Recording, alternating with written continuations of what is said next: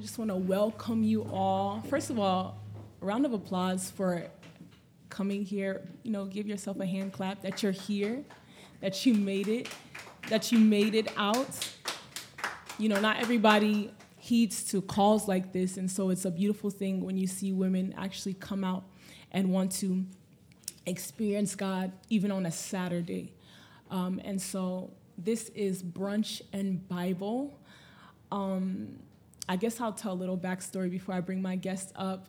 April 2021, um, I was sitting in my bed, and normally my routine is I spend time with God over like breakfast. Breakfast is like my favorite food. And so I spent time with God over breakfast.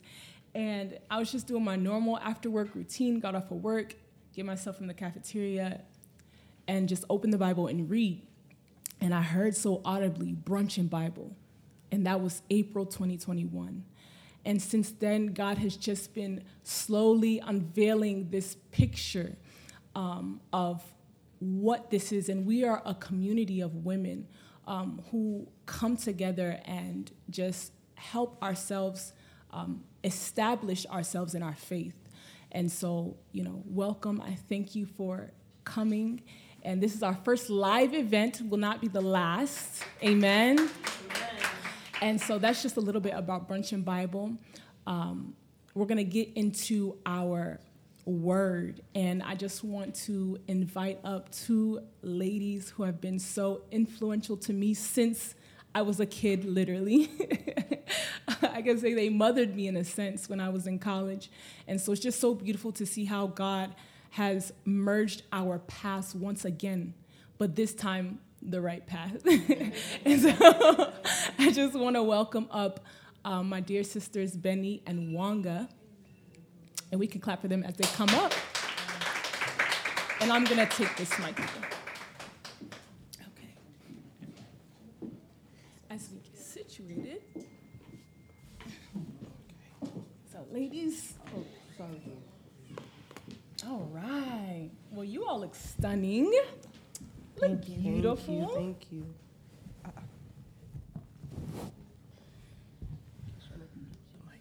Just fixing our mic here. And so while we um, fix our mics and get ready for this talk, Yeah. um, actually, how does it feel to be live? Like we record in the studio a lot, but Yeah. how does it feel to actually be here in person? It's definitely different. It's different, right? Definitely different. Sorry, I need, let me get comfortable. Sorry. Definitely different. There we go. For sure, I think it's different too. Um, and honestly, I think it's very prophetic in nature because brunch and Bible was always supposed to be like this. Mm. Um, but I think out of fear, Hmm. um, I was just like, let me just record it. You know, put it on YouTube. Nobody's Yeah. there, and then the whole world can see it. you know, I don't have to be limited to space. You know how we're squished in here, but you know, this is how God wanted to be all Mm, along. So this is really fulfillment of prophecy. Amen. Um, And I think about four months ago, um, in April, God told me August, like this month, Yeah. August, and I was sitting over brunch with her. and she was like, Yeah, um, you're going to do something in August. You're going to do an event in August. Interesting. And so that was just maybe a week after. Do you remember you said that? I just reminded her. I literally just reminded her. Um, and so we're just, I'm just excited that the Lord has kept his word in that I, I was obedient. And here we are in August having Yes. the event. Exactly. Praise Our Lord. first live brunch in Bible. First Live Brunch and Bible. so the topic today is She Who Roars. And before I get into the topic, I have just two announcements. Um, if you need to use the bathroom, you can just leave through that back door and then come across here in the side door. Will lead you to the bathroom that's downstairs in case you may have to go. Um, food will be after the recording, so please don't come across our, our setup to, to get something to eat. I, there's more than enough food. Um, and then I think, what was my last announcement?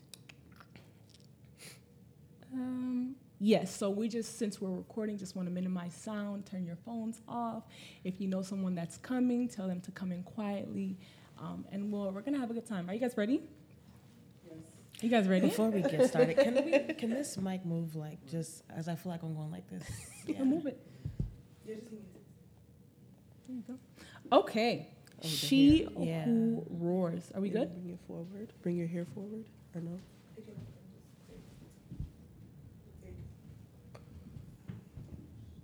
There you go. You Yes. comfortable? You go.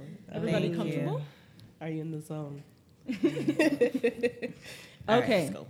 She who roars. um, I was in my prayer closet. First of all, I want y'all to know that this came together in less than two weeks. and so if you got an invite, it wasn't that I didn't want to invite you, it's literally when everything rolled out, right? so I was in my prayer closet and I heard clearly she who roars. And um, at first, I was like, hmm, this is very interesting. I don't even, where did we get these three words from? How did they just come together like this? Hmm. And I was telling Wanga that honestly, I've been doing more than I think in this season because if I think too much, I'm either not going to do it or I'm going to alter how God wanted me to do it. Hmm. And so I said, okay, we'll just put this thing down. And um, over the course of the week, he was just unveiling to me what that really means. Hmm. And so that's what I just want to discuss here. And I pray that it's a blessing to you as you listen um, of what it truly means to roar um, as a woman um, in Christ, um, a woman of God. And so I think we'll just open it up, right? And um, we'll just talk what does it mean for a woman to be bold for Christ? And what does that look like in today's age? We'll start. I'll start. Okay. So I actually looked up the definition of the word bold. Okay. Um, and so, what it means to be bold is showing an ability to take risks, being confident or courageous. Okay. And so, once I heard that, I just kind of knew, I just had a knowing in my spirit, like what it means to be bold for Christ. Mm-hmm. And I think that our culture right now is very counter Christ. Mm-hmm. And so I think being bold for Christ right now is doing opposite of what culture is telling you. Okay. Just mm. simply put, um, I think that we are in a culture, we live in a society in the United States that's very I centered. Okay. Um, it's very self centered. Um, we seek ourselves, we want to know ourselves more. But I think the gospel of Christ is to seek Him and to know Him more. Just as you were talking today earlier, lay down your burdens and come to Him. And I think that in this society that we live in, you would say, oh, try to figure out hustle culture, you know, mm-hmm. discover, like mm-hmm. whatever you can do to figure it out. Take five jobs, do Right. the assessment test, all these things. But mm-hmm. it's very clear that in the gospel, we are to go to Christ. And so I think to be a bold woman for Christ is to do the things of Christ, do the things that are actually literally counter cultural. Yeah. That's good. What do you think, V? Yeah, funny enough, instead of looking up the word bold, I actually looked up the word roar. Hmm. And when I looked up the word, there were many definitions, many of them pertaining to the actual animal of a lion, right? Um, but three key words that stood out to me when looking through many definitions um, and then studying the animal that is the lion um, were the words long, loud, and deep concerning the sound that they produce. And um, the Spirit began to give me parallels with the words that I was seeing. So when it came to the word, so basically, a roar is a long, loud, deep sound. John. Yeah.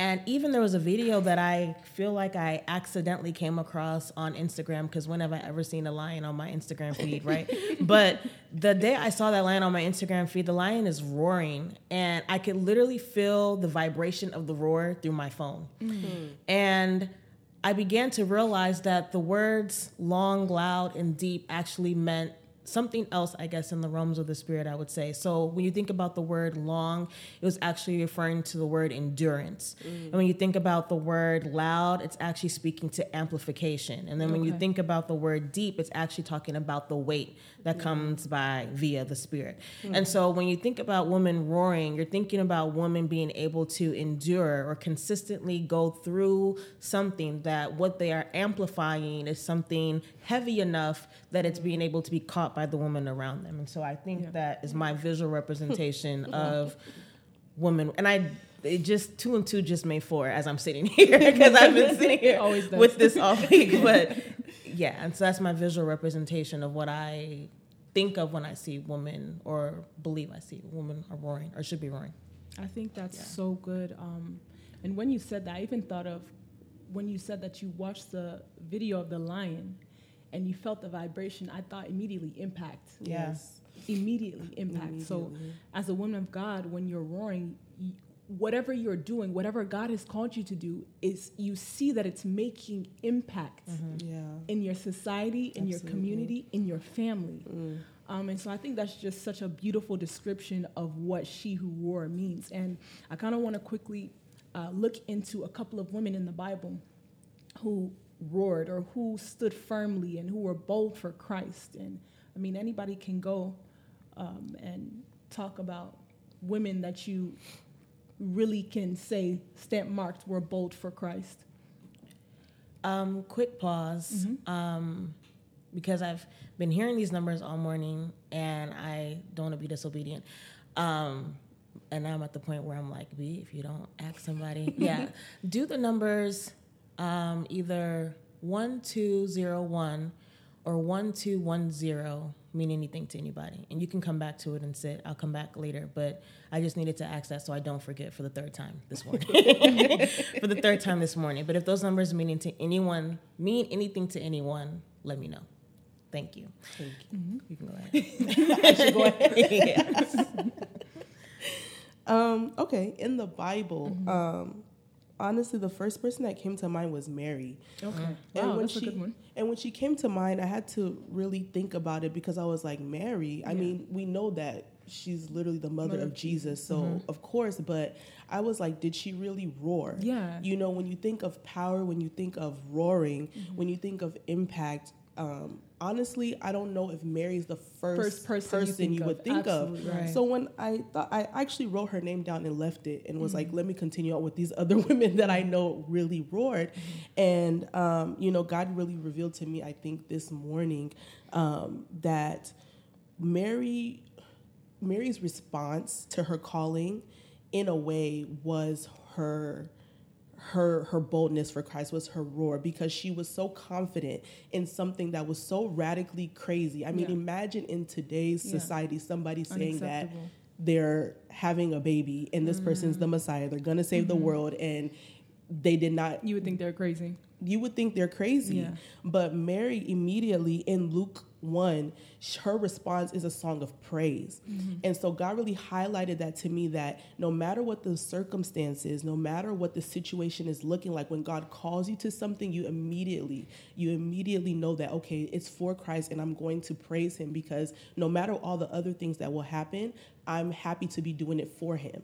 And I think that that's something that sometimes when God tells me to do stuff, I can get in my feelings. Yeah. I can be, you know, a little bit of a brat. I can pout. I can, you know, whine around and still get the job done. But mm-hmm. I think God was showing me in this moment that it's her praise mm-hmm. that made her a bold woman for Christ. It mm-hmm. was her, it was the way that she carried the mantle of being the mother of the Messiah. Like, yes, we respect her and revere her now, but Yeah. back in those days, Yeah. even to the point where you know her her fiance wanted to like quietly, you know, separate from her and everything, and she still was able to endure, and she still was happy, and she mm-hmm. still was full of joy to be mm-hmm. able to carry the call to carry the calling mm-hmm. that God gave her, and so that was the first person that I really, really well. God made me to think of. And when you when you think of Mary, she had all the right reasons. To respond Like the way she do. actually had She literally had she every had reason, a case, a solid case, a solid case, and she still chose praise. And i think that that's something to learn that even in this day and age as a woman of god mm-hmm. you have to go against the grain. Yeah. and even when it doesn't look like anything of what you've seen or anything of what you've experienced knowing that god has spoken and god is going to use you to do it. Exactly. you take you you said gracefully take on that mantle and you do what you got to do. And I think it's just the point of praise, Yeah. you know, that God chose to highlight in this moment is that, you know, as we were receiving these different mandates, you know, mm-hmm. from God, as we're receiving these different assignments these different mm-hmm. callings we should we should be happy to be chosen. Mm-hmm. We should be happy to be women which you know we just came from the conference. And one thing that she preached on was you know, being happy to be a woman. Mm. And I think sometimes when we think of, oh, the calling to be a wife, the calling to be a mother, the calling to do It all of these so things, tasking, it yeah. sounds so tasking. And you can even ask yourself, God, why me? Yeah. Like, why do I have to do all these things? Like, men are sitting there, they don't have to do this, this, Mm-hmm, and that. They have their own mental that they're carrying, by the way. But we should be happy to be chosen Yeah. Yeah. to be a bold woman for Christ. We should be happy to even have the opportunity to roar for Christ. That's good. That's good. You got anything? Yeah. Um, and I think I'm speaking to a version of me that has been delivered to this. And so hopefully this helps someone in this room. But I think sometimes we just think too much. When it comes to roaring, we actually just think way too much and we overcomplicate the assignment, right? And because as the Lord gave her Mary, someone that he gave me that was kind of like, huh? Like, was Rahab. Yeah, And she was on my list. She was on my list too. as I was beginning to contemplate, like, and I had, you know, the other powerhouses that we know, the Esthers, the Deborahs, the even the Ruths, right?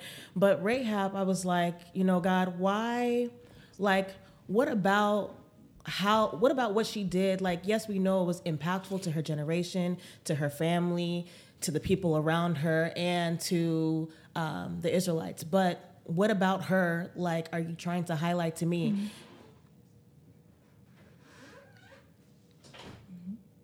Sorry. What I- about her I- you're trying to highlight? what about her are you trying to highlight to me and i believe is the fact that she actually she didn't think too much about who she was and what predicament she is and what Yeah. her title to her community was um, she thought about being in that moment a woman of solution um, a woman of impact um, a woman who was carrying the answer to the to for these people. And i think sometimes um, like wanga had mentioned earlier that we're in a very i kind of society where everyone is almost thinking about themselves. So she could have instantly been like you know what's going to happen to me if i do this or i'm a prostitute like what's going to happen to my about me. career Right. if you know all the different many things that she could have that were probably going through her mind Mm-hmm. but at the end of the day she chose to open her mouth and provide solution and i think it's just that simple um, opening your mouth and providing the solution that the lord has given you in that very moment Mm-hmm. whatever mountain the lord has called you to be at um, i think the other issue is that um, when we think about she who roars we can overcomplicate it to the point where we think that it has to look like this or it has Mm. to look like you know on the street evangelizing Mm-hmm. or it has to look like on a pulpit preaching like Exactly. what mountain has god called you to Exactly. and how are you climbing up that mountain to be able to let a sound be produced from the work or your output that can actually touch your generation or that can impact the people around you, whether that be your family or whether that be entertainment or whether that be media. Everybody can't be on an mm-hmm. altar preaching. Mm-hmm. Some people actually need to be in the education mm-hmm. system. Some people actually need to go to law school and In become lawyers. industry. Like some people need to go to school and become doctors. Everybody can't ministry looks different for everybody, but to every mountain is a ministry. Mm. And so when we think about uncomplicating the complicated work, it just starts by where what who are you? What do you have in your house? And what is what is their next step? Like what is the next tangible step that you can take forward to roaring on the mountain that God has placed you on? Exactly. That is so good. And you know, you're stealing my notes. You're stealing my notes here. because I was gonna bring up um, Deborah. And um, first I'll just introduce her as a person. Um, and I want us to go to Judges 4, um, verses 3 to 5. And it says, And the children of Israel cried out to the Lord, for Jabin had 900 chariots of iron, and for 20 years he had harshly oppressed the children of Israel. Now Deborah, a prophetess, the wife of Lapidoth, was judging Israel at the time.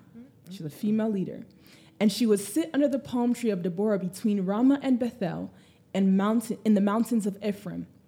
And the children of Israel came up to her for judgment. Now, I want us to go to Judges 5, um, verses 7 and 12. And it says, A village life ceased. It ceased in Israel until I, Deborah, arose, arose a mother in Israel. Awake, awake, Deborah, awake, awake, sing a song, arise, Barak, and lead your captives away, O son of Abinoam. And so when you look at Deborah, first of all, very out of the box for her to be a lead a judge Yeah. at that time because if you look at this beautiful story of the Israelites, uh-huh. they always wanted a leader, a king, and so God took them through many different seasons of Yeah. kings at one point, judges at another. So Yeah. we come and we see Deborah, and I think this leads me into my next point. Um, th- it's so important for us as women to take our places and to be bold because it says village life ceased. Jesus. it ceased. that means that if you don't arise in your calling, your environment is affected. So I always I always say this that your yes is a thousand other yeses. Yeah. And your no is a thousand other no's. So the longer you take time, I'm laughing because this is me. the longer you take time It's to to fall into line, basically, mm. is the longer that someone else remains in bondage. Mm. Jesus. Let's just first of all ask God for mercy because Mercy. I think a Mercy, lot of us have fallen into Seriously. not arising. Hmm. Mm. Seriously. And so we just ask God for mercy. Mercy. But the good thing is He is merciful. He is merciful. So we just He's come to have give us mercy his on us, mercy. please. literally but i mean when you look at that it's just it's it's a very sobering thought and i think it's something that we should think very often to mm-hmm. get us back in line you know like what do they call those things checkpoints Yeah. yeah like checkpoints in a race like okay am i doing what i'm supposed to do because a little girl somewhere on the other side of the world could be mm. waiting on me My goodness. could be waiting on me. And I think that's what often pushes me a lot of times because I've seen the effect of that in my life. Yeah. I've seen once I got myself together, a few other people did get themselves together too. Yeah, for and so it's a very real thing that if you sure. choose not to, that's someone else that is Yeah. waiting on you. Yeah. Mm-hmm. And um, I want to touch on the point where you said that it doesn't have to look a certain way. When you think of she who roars, you may think of a woman, you know, screaming on a pulpit, which is good. We love we love a good woman screaming on a pulpit. But that is not the only um, sphere of influence that God is calling t- us to as women. Yeah. And I want to use the same story, um, uh, the same story of Deborah to, to basically support this claim. Um, and it talks about a woman named Jael. Um, so there were a lot of different things going on. The Israelites always going through it. Um, always going through it. but at the time, they were, you know, running from their enemies, and God used two women to deliver the Israelites. They, um, he used Deborah as the face, as the leader. Yeah. But he actually used Jael behind Yeah, the scenes behind the to scenes. actually orchestrate My God. the demise of the enemy. Mm-hmm. And so, whether it looks like in front of the scene Yeah. or behind the scene, you are needed. Yeah. Yeah.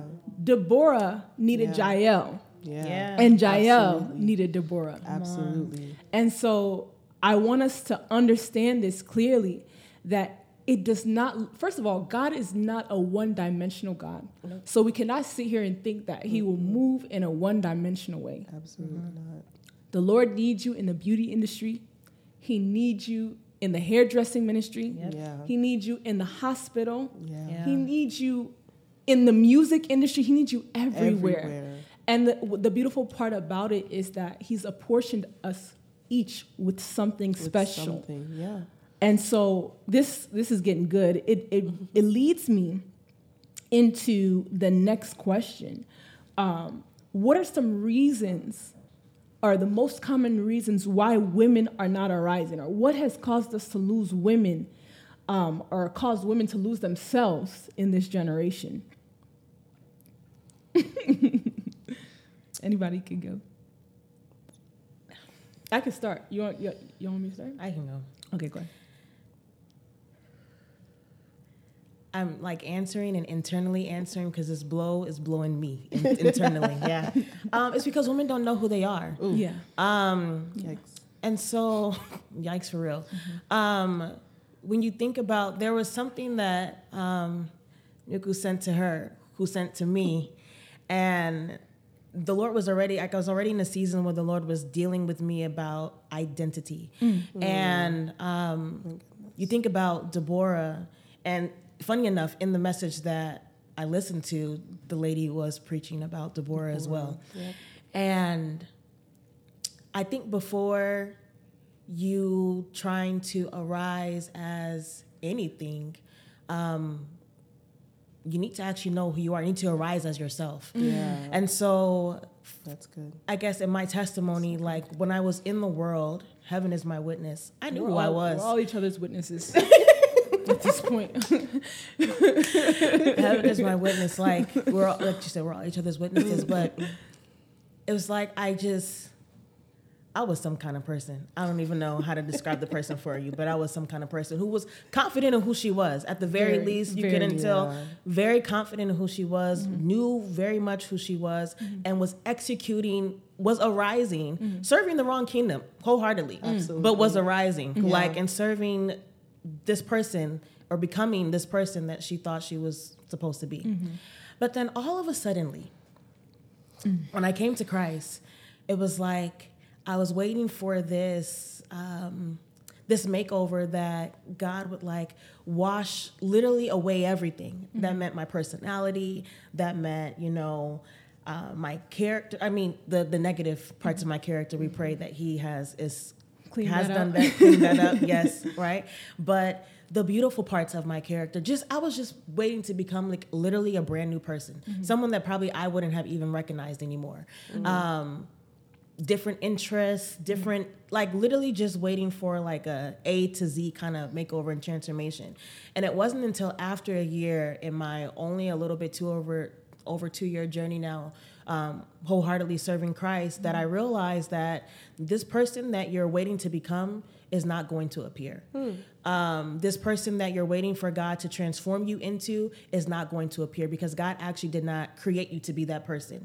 And so while you are I guess saddening yourself, waiting for um, God to make you this like nice, and not to say I'm not nice, not to say I'm not sweet, mm-hmm. not to say that I can't be a bubbly person, but I was waiting for everyone to be like, oh, you know, oh, you're so nice, oh, you're a Christian, mm-hmm. oh, you're, you know, whatever. And instead of arising in the firecracker that God had, like I've been since I was mm-hmm. born, right? I was waiting for the fire to be blown out and just become this nice, soft, Soft, calm, docile. just Oh, yeah. just and that person was never going to arise. Right. um, and i realized that who god had created me to be from birth was something that the enemy took and perverted for his own good right?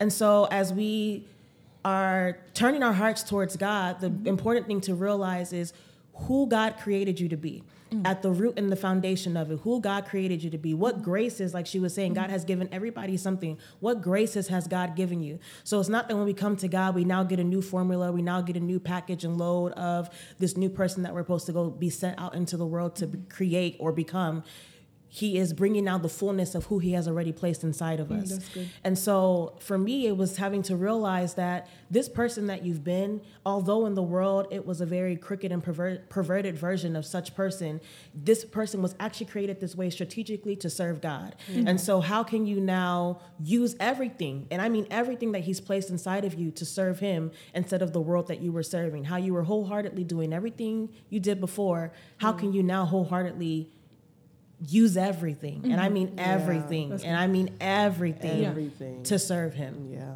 That's so good. Yeah. Um, I mean, I think sometimes I think that's very true. And I think we just think that because it was used for the kingdom of darkness, it must just be It's no good. it's Must no be good. black. Yeah. It, it's no good, but it's like God created everything. And I think, you know, when we think about okay, the devil, the enemy, and we think of God, we kind of s- tend to put them on this equal playing field. Mm-hmm. Like, okay, they're here, one This side, one one here, side. one here, But it's like God is the creator of all things. Yeah. So mm-hmm. meaning He Yeah. gave you mm-hmm. every single personality trait that you have. Maybe that negative personality trait was to be used for your testimony, but it's like obviously the enemy has come to pervert it. And so I think it's really good what you're saying. Like you mm. have to get to know who you are and you have to arise in your identity before you can even arise in in anything else. Like there's there's no way it's gonna work. You can't. You one thing about God is you can't be fake. Hmm. You can't be fake in doing any of His work.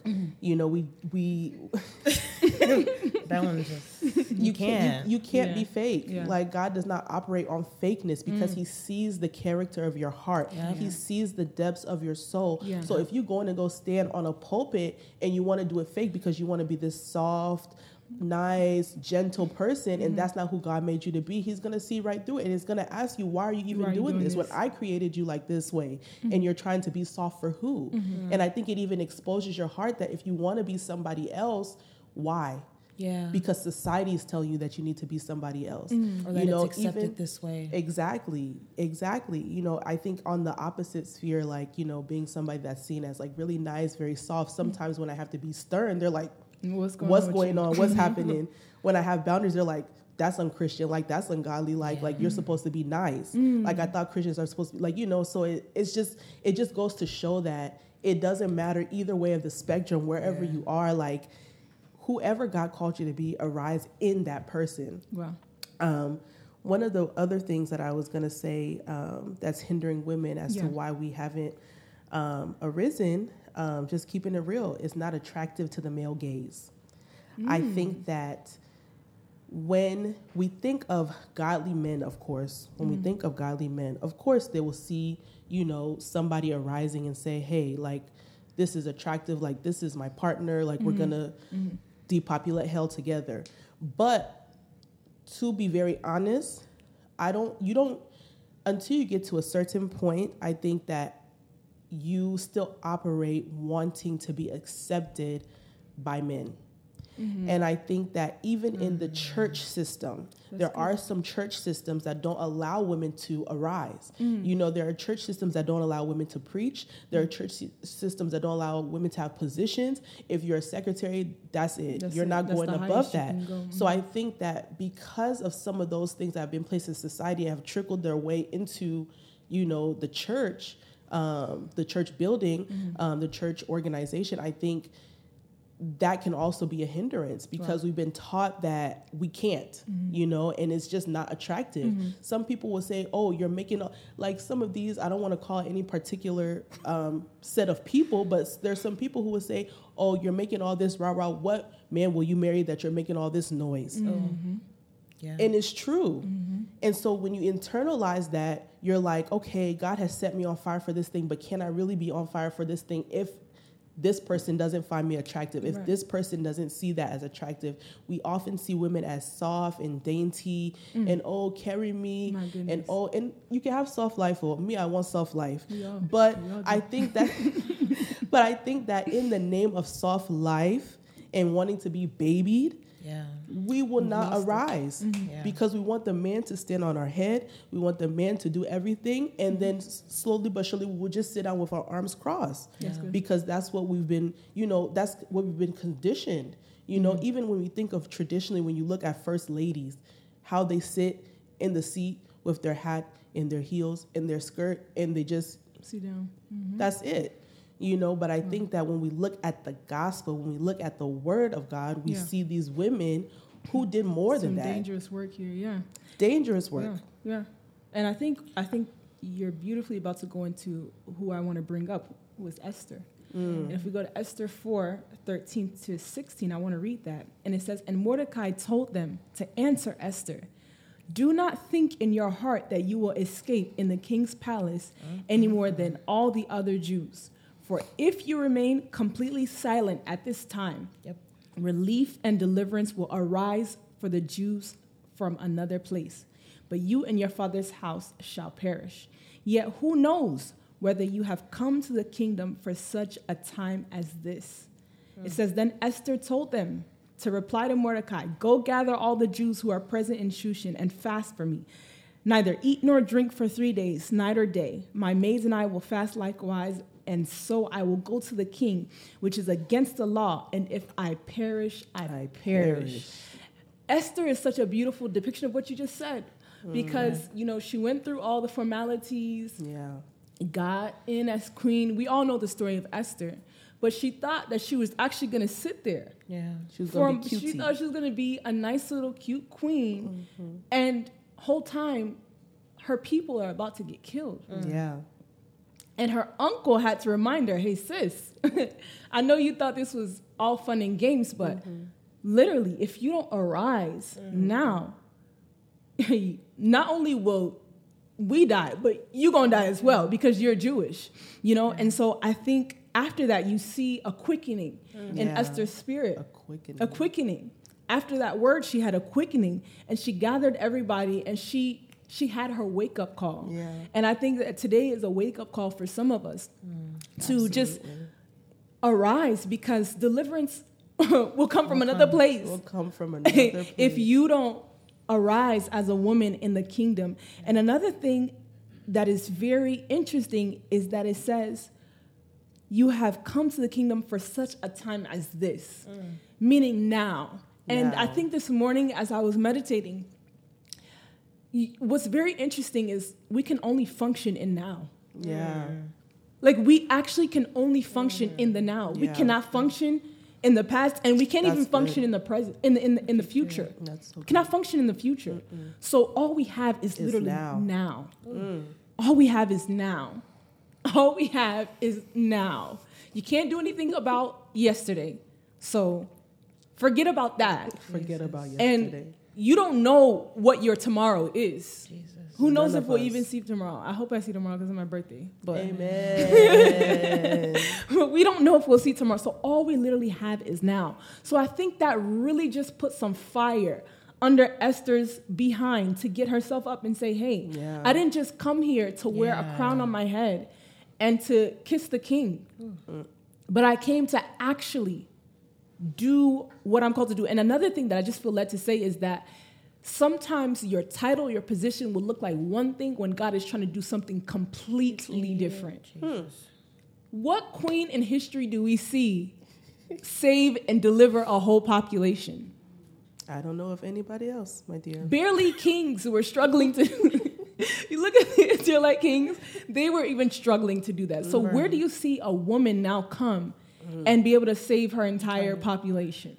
Masked in the, the royalty Yeah. of a queen. Of a queen. And if we know anything back then, you don't even see the king. Yeah. As Yeah. a queen, even if you, Yeah. you are married, You don't even. there's you have to see him on special occasions. yeah. Or you could actually die. Die. Exactly. And so I just think that this is just so it's just blowing my mind right It now. is. It is. Um, and I don't know if we want to move on for, eh, from Esther, but another person that I thought of when you said that we're using our giftings for the wrong kingdom is Jezebel. Jesus. Jezebel. Quite literally the opposite of. I mean, but if you think about it, Jezebel had gifts. Yep. Mm-hmm. She was And very she strategic. impact. She was She very cunning. And you know who she reminds me of is Abigail. I don't know if we know mm. Abigail's story, mm. but basically, she, you know, yeah. was, I think, basically, she wanted to save her husband from the, David, the sword yeah. of David. Yeah. um, because he was mocking him, I believe. Mm-hmm. And so that quick thinking on the feet, Yeah. you know, they just remind me of each. And I just think, you know, we always kind of paint Jezebel in a bad light, which I mean, she was not a good person. She wasn't good. but what if she used those giftings for the right kingdom? What damage she could have done? I mean, in a good way. In a good way. Yeah. And I think it even speaks to um, what you were saying earlier about it being kind of like a domino effect. Yeah. You know, and how people are waiting for you, like, and how people are in, Mm-hmm. impacted by what you choose to do because so many people met their ruin because of Jezebel. Yeah. Even her husband was could have been a great king. Mm-hmm. He couldn't even be a great king because of his wife, Yeah. Queen Jezebel. Yeah. You know? So I think it's it, it it truly comes down to it are you arising or not Mm. you know it really comes down to are you arising or not because i think when you get to a certain place of influence you there's only two sides Yeah. a lot of us like to give things gray areas it's really black and white Yeah. either you're for god or you're not Yeah. so when you get to that place of power and that place of influence, who are you going to serve? Mm-hmm. Who are you going to display? Mm-hmm. Who is your life going to look like? Mm-hmm. Because truth be told, either your life is going to look like Christ or it's not. Yeah. Yeah. There's no gray area. And so I think that we should be mindful even as we are, are rising, even God is, as God is putting us in positions. Because if Esther decided, you know what, Uncle Mordecai, I'm chilling. I'm mm-hmm. enjoying this soft life. What was going to happen? The entire population would have been wiped out. What was going to happen? Even if they had saved Esther, let's say by whatever happenstance, if they had saved her, she was literally going to be an agent for darkness. Wow. In just one decision wow. making. That's all it takes. And it goes back to what B was saying, and even what you were saying in regards to this event like, mm-hmm. just do and be obedient. Mm-hmm. Yeah. Simply put. Simply. You guys may love me more or hate me more for this, but I'm going to throw it back for a second um, because the Lord brought this memory back to me this morning, actually, like early this morning. Mm-hmm. And the parallel between, and I think this might even help some people visualize what it truly means to roar. And this yeah. is not kingdom specific, but just truly what it means to roar. Now that we're bringing in the Jezebels and the and the and the bunch. So, um, remember those days of Afro Royale? Oh, yeah. Um, so many of you may never may not know what Afro Royale is, but once upon a time on the college campus of Purdue University, um, myself along with Wanga and one other person who is here in the spirit with us, mm-hmm. um, decided to start a dance troupe called Afro Royale. Mm-hmm. Baby Heaven, who was joining Purdue University, mm-hmm. um, freshman, fresh, fresh, fresh, meat, literally came onto Purdue's campus met us, joined us, and the rest was. And you just see us here today. Know that God is merciful. Okay. Amen. Um, but anywho, we think about Afro Royale and we think about the experiences and the rehearsals yeah. and the, all the whatever that Afro Royale was known to be.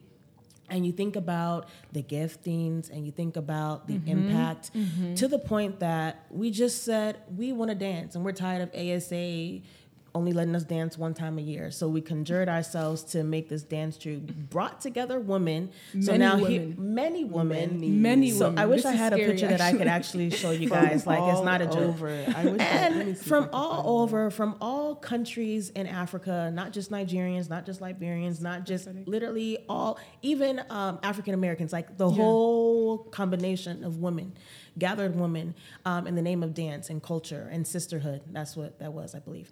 And uh, and I remember how quickly all it took was just one person to say yeah let's do this thing and i remember how quickly we were now traveling to ohio then traveling to this school My then goodness. traveling for this event then um, doing dance study. competitions then literally. doing but we our name literally it was like aurora when people yeah. heard the name afro everywhere yeah it meant something to somebody mm-hmm. to the point that we were literally now navigating our way around the, the Midwest, the United States for real.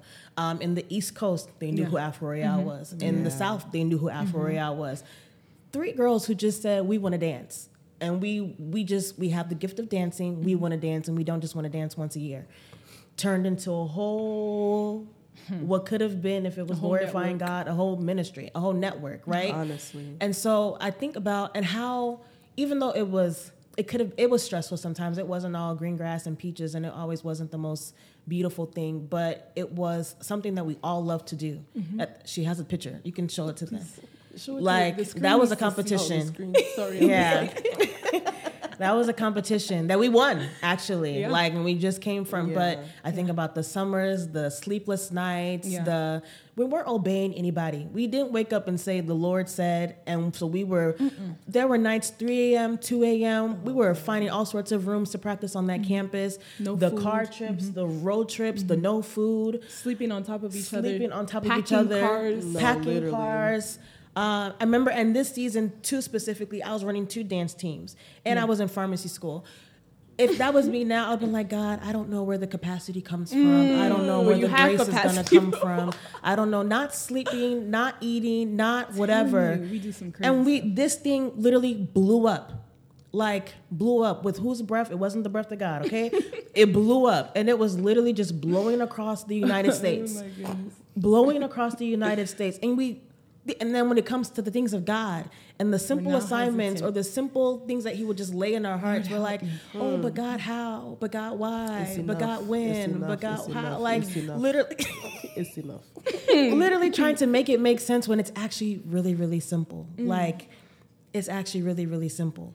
Um, and so when you think about roaring, and you think about a cub, a lion, I think Faith left, but she was talking about um, cubs earlier in worship you think about cubs. I was watching another video because I wanted to actually hear what it sounded like for Mm-hmm. a cub to roar compared to its father, a lion who was like fully mature and developed. And you hear this thing roaring, you literally will laugh. You Mm. think it's cute, right? And I wondered to myself, like, if this cub was around other, if this cub lived its life around other cats, it would actually spend its whole life meowing and doing this Wow. small whatever, right? Wow. But because it sees its father roaring, mm-hmm. my God, mm. because it sees its father roaring, It emulates. it's emulating with Yeah. the passion Yeah. that I have to roar too. Yeah. Yeah. Even the, the attitude of the baby cat that I saw just marching up and down doing Yeah. this in, unintimidating roar. It's mm-hmm. like, well, who thought who who told you so? Right. But when you think about people are trying to arise, you have the world asking you, "Who told you, Who so? told you so? And then because we don't know who we are, we don't know that our Father is actually roaring too, or we don't know how Wow. to emulate the sound of heaven. We now back down and say, "Yeah, I don't know who told me so." Jesus. And then we sit down and say, you know, maybe I'm not supposed to do it this way, or maybe I am doing too much, or Wow. Mm. whatever the whatever the case may be.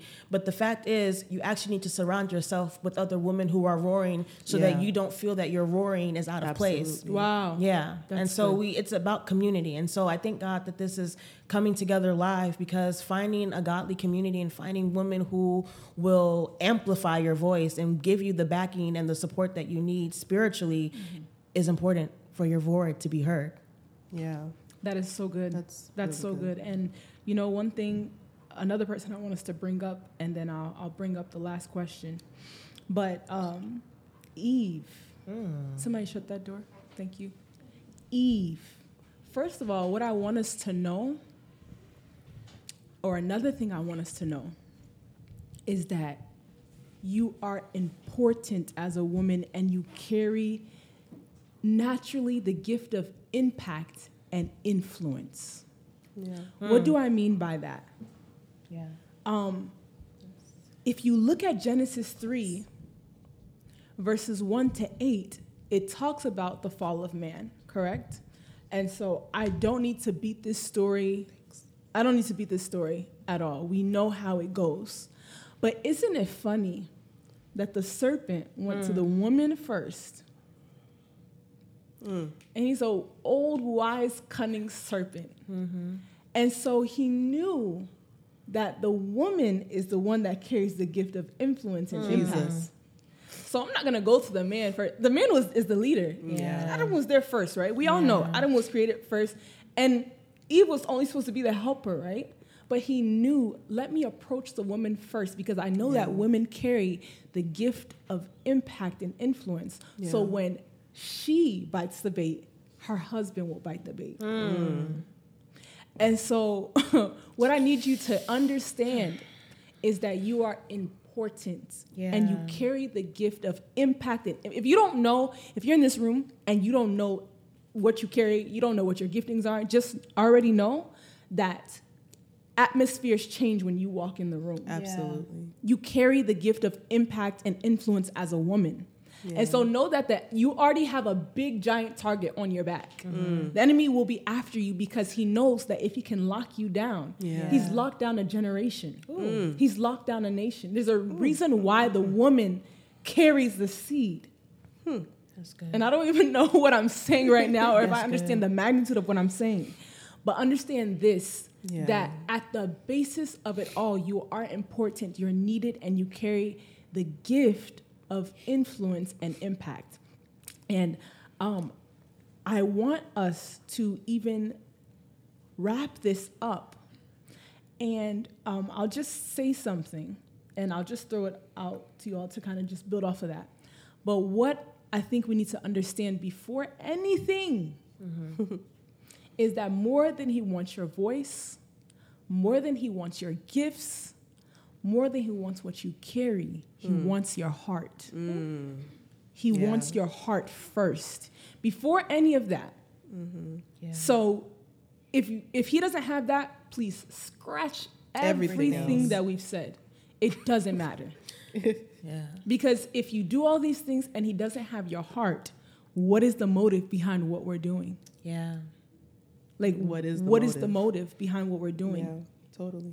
And so a woman that doesn't have a name in the Bible that carries so much influence. Mm-hmm. And I believe the scriptures say that even till today we will speak about this woman. Yep. Mm. Is the woman with the alabaster box. Mm. Jesus. The woman with the alabaster box. She doesn't have a name. We we do not know her name, but we know her as the woman with the alabaster box. And that is in Luke 7, verses 36 to 50. And it talks of a woman who's a sinful woman. And I, I won't read it all the way down because it's long, but um, it's a woman who's a sinful woman. And actually, she came uninvited to this dinner.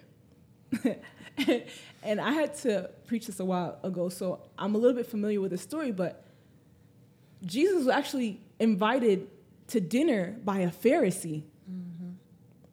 And you see them sitting down, and all of a sudden, this woman, with the sinful woman at that, the Bible says, comes with their alabaster box. She breaks it over the feet of Jesus and is pouring out this perfume, and she's crying and she's weeping, mm-hmm. and she's, you know, she's doing the most. And my first question is, how did this lady know? Yeah.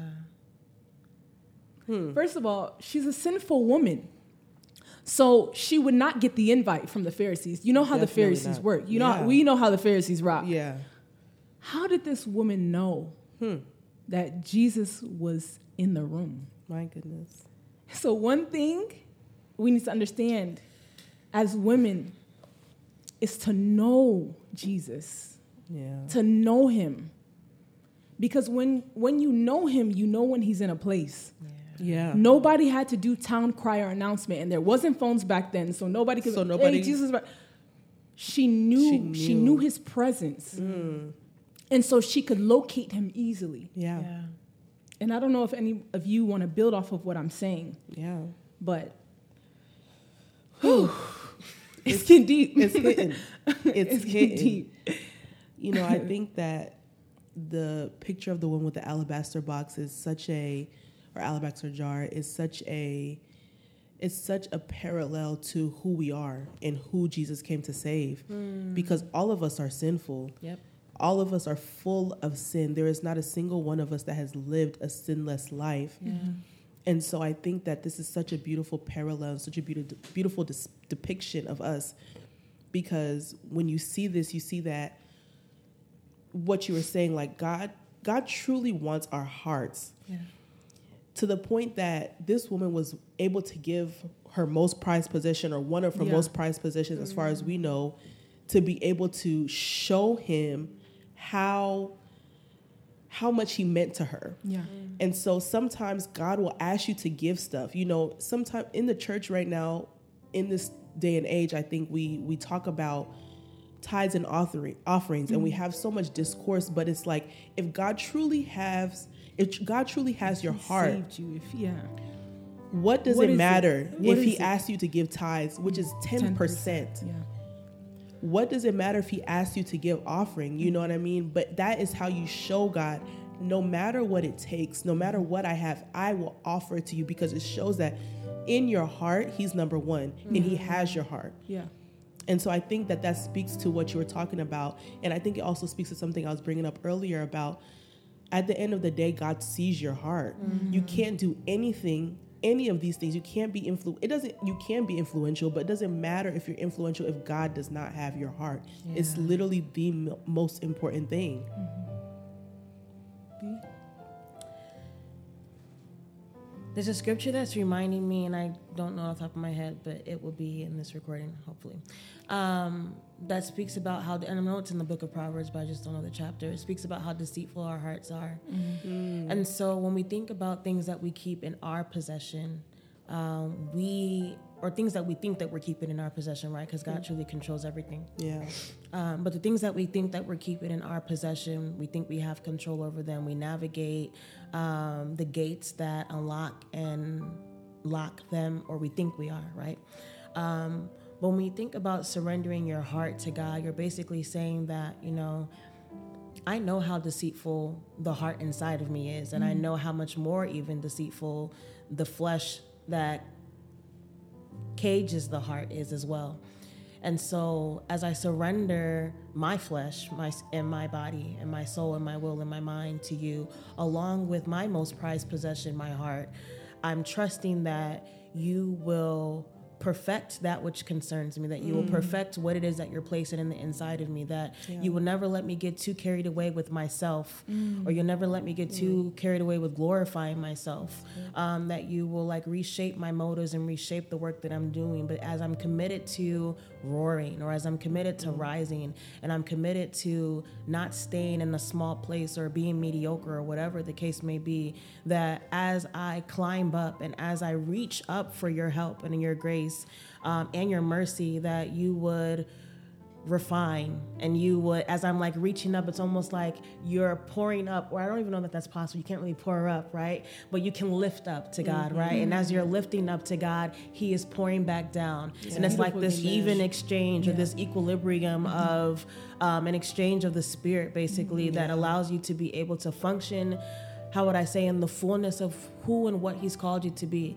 But like my two sisters here have said, you can't actually do that without giving Him your heart. Yeah. Uh, and you'll notice how sometimes, like, you'll even before like times when you like knew God and you weren't like as serious with God, you'll notice how like you'll look back at things and be like, who motivated me to do that? Like why was I doing that? Or like who motivated me to talk like that? Or why was I dressing like that? Like your your something will be telling you, your subconscious, whatever will be telling you, like asking you like what this? provoked that. Like yeah. and so i believe it's the same thing with god that as you give to him more of yourself and more of the things that he's even placing inside of you he will refine it and shape it into the beauty thereof. And he'll give you the beauty for the ashes that come with burning away everything that is not of him. Um, but i do believe again just going back to that centering and that grounding place it starts with the heart Absolutely. yeah And I think to even wrap this up, it says the Bible says a sinful woman. So she came to him at her worst. Yeah. Right? And it says, you know, that she kissed his feet and anointed. eh, You know, she did all this stuff, cried, u- used her hair to even wipe the tears on his feet. And I can only imagine one thing that comes to my mind is desperation Yeah. desperation. And I think at the end of it all, that's what he's looking for. Yeah. He does the rest after. Mm. You know, if you feel like you don't fit into the mold, if you feel like maybe I've gone too far, maybe I'm not good enough, or maybe I'm not big enough, or whatever it is that is hindering you from just keeping your feet planted in this walk to the point where you can now produce fruit and make impact. Yeah. You know, God is just saying, I just need your desperation. And it shows that her desperation um, causes Jesus to now say, um, Your faith has saved you. Go in peace. And so, what's beautiful is that when we come to the Lord in our desperation, we never leave the same way we came. Yeah. And so, even in this moment, I just want us to take some time to just pray as we're wrapping up um, to just tell the Lord, you know, here I am. I'm not perfect. I may not be the loudest. I may not be the tallest. I may not be the boldest. But Lord, I'm here. Do something with what I have. yeah. The widow's mite, all she had was jars. He said, Give me what you have. What you have. And God says today, Give me what you have and I'll fill it. Amen.